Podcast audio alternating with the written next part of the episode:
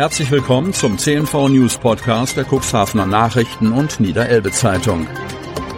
In einer täglichen Zusammenfassung erhalten Sie von Montag bis Samstag die wichtigsten Nachrichten in einem kompakten Format von sechs bis acht Minuten Länge. Am Mikrofon Dieter Büge. Freitag, 14. Juli 2023. Krabbenfischer wollen komplett auf Dolly Ropes verzichten. Cuxhaven. Sie liegen als bunte Schnüre an den Stränden. Dolly Ropes werden in der Fischerei eingesetzt, um die Netze zu schützen. Die Tauwerkkadele aus Polyethylen fransen jedoch schnell aus und brechen ab. Der verwendete Kunststoff gelangt in die Nahrungskette, Seevögel strangulieren sich in den Schnüren und der entstehende Müll ist oft ein Problem für den Tourismus. Bei den Dolly Ropes handelt es sich um einen fadenförmigen Scheuerschutz für Fischernetze, der zur Verhinderung von Netzschäden insbesondere auf steinigen Untergründen und an Felsküsten dient. Abgerissene Fäden von derart ausgestatteten Netzen tragen zur Belastung der Meeresumwelt und Plastik bei, und man findet diese dann verbreitet im Spülsaum an den Küsten. Schätzungen zufolge landen bereits in den ersten Wochen der Nutzung zwischen 10 und 25 Prozent des Materials im Meer. Niedersachsen und Schleswig-Holstein hatten das Thema Dolly Ropes bereits bei der Agrarministerkonferenz im März in Büsum auf der Agenda. Ein europaweites oder deutschlandweites Verbot ist jedoch noch nicht in Sicht. Deshalb ergreifen die deutschen Krabbenfischer jetzt die Initiative. Die deutschen Erzeugerorganisationen der Nordseekrabbenfischerei haben ausgiebig beraten und haben sich dazu entschlossen, freiwillig auf den Einsatz von Dolly Ropes zu verzichten. Denn diese Methode, die Netze zu schützen, hat auch Nachteile für die Fischer. Wenn sie im Fang der Krabbenfischer erscheinen, erhöhen sie den Sortieraufwand, heißt es in einer Pressemitteilung vom Verband der deutschen Krabben- und Küstenfischer. Gemeinsam wollen sich die Erzeugerorganisationen jetzt auf ein europaweites Verbot von Dolly Ropes einsetzen.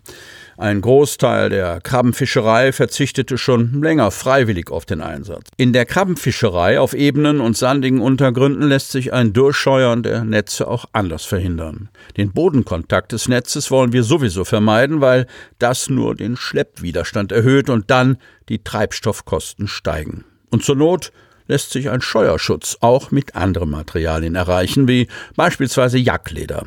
Das verwittert schnell und ist naturverträglich, wenn es abscheuert oder verloren geht, erklärt Kapitän Dirk Sander, Vizepräsident des Deutschen Fischereiverbandes. Rund 80 Prozent des Meeresmülls würden von Land beispielsweise durch die Flüsse ins Meer gelangen. Bisher sind die Fischer die einzige Nutzergruppe, die aktuell aktiv Müll aus dem Meer entfernt. Was in die Netze kommt, wird an Land entsorgt. Dazu gibt es auch ein gemeinsames Projekt mit dem Naturschutz Fishing for Litter. Denn eine geregelte und umweltgerechte Entsorgung des Mülls fand in der Vergangenheit oft nicht statt. Deshalb entwickelt der NABU in zahlreichen Nord- und Ostseehäfen effektive Entsorgungsstrukturen für die gefischten Abfälle.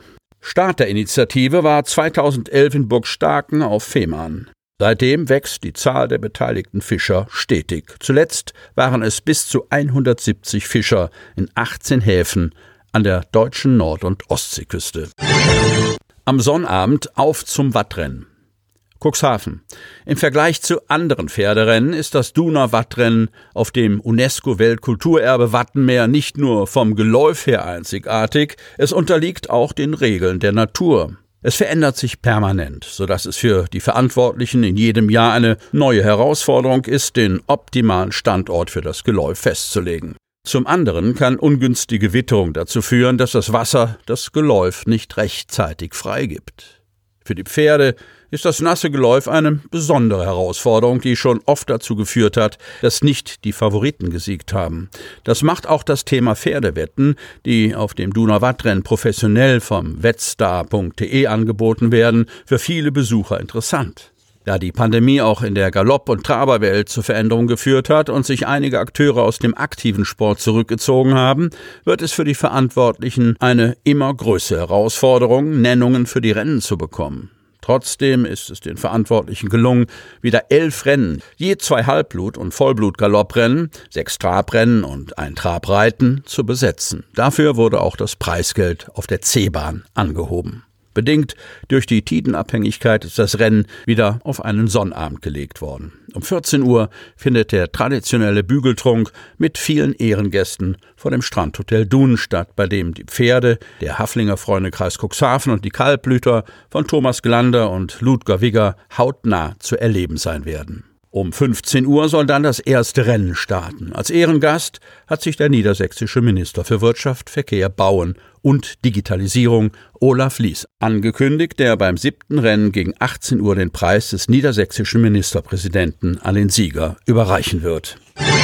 Presse auf dem Feld in Flammen. Otterndorf. Ein Landwirt hat bei einem Brand in Otterndorf Schlimmeres verhindert. Er handelte geistesgegenwärtig. Am Dienstag gegen 13 Uhr arbeitete der Landwirt in der Müggendorfer Straße in Otterndorf mit einer Strohballenpresse auf seinem Feld. Plötzlich bemerkte er, dass die Presse aus bisher unbekannter Ursache in Brand geraten war. Er alarmierte sofort die Feuerwehr. Während die Einsatzkräfte auf der Anfahrt waren, zog der Landwirt die Presse vom Feld, um einen Vegetationsbrand zu verhindern. Bei Ankunft der Feuerwehrkräfte an der Einsatzstelle machten sich umgehend zwei Trupps unter schwerem Atemschutz daran, mit zwei C-Rohren das Wasser zu bekämpfen. Ein C-Rohr wurde mit Lightwater, einem Schaumgemisch, betrieben, um dem Wasser das Eindringen in das gepresste Stroh zu erleichtern. Um in das Zentrum des Brandherds zu gelangen, wurden mit Unterstützung des Landwirts die Presse anschließend gewaltsam geöffnet. Nach Überprüfung mit einer Wärmebildkamera auf noch eventuelle Glutnester war das Feuer nach zweieinhalb Stunden endgültig gelöscht. Sie hörten den Podcast der CNV Medien. Redaktionsleitung Ulrich Rode. Produktion Win Marketing. Agentur für Audioproduktion und WhatsApp Marketing.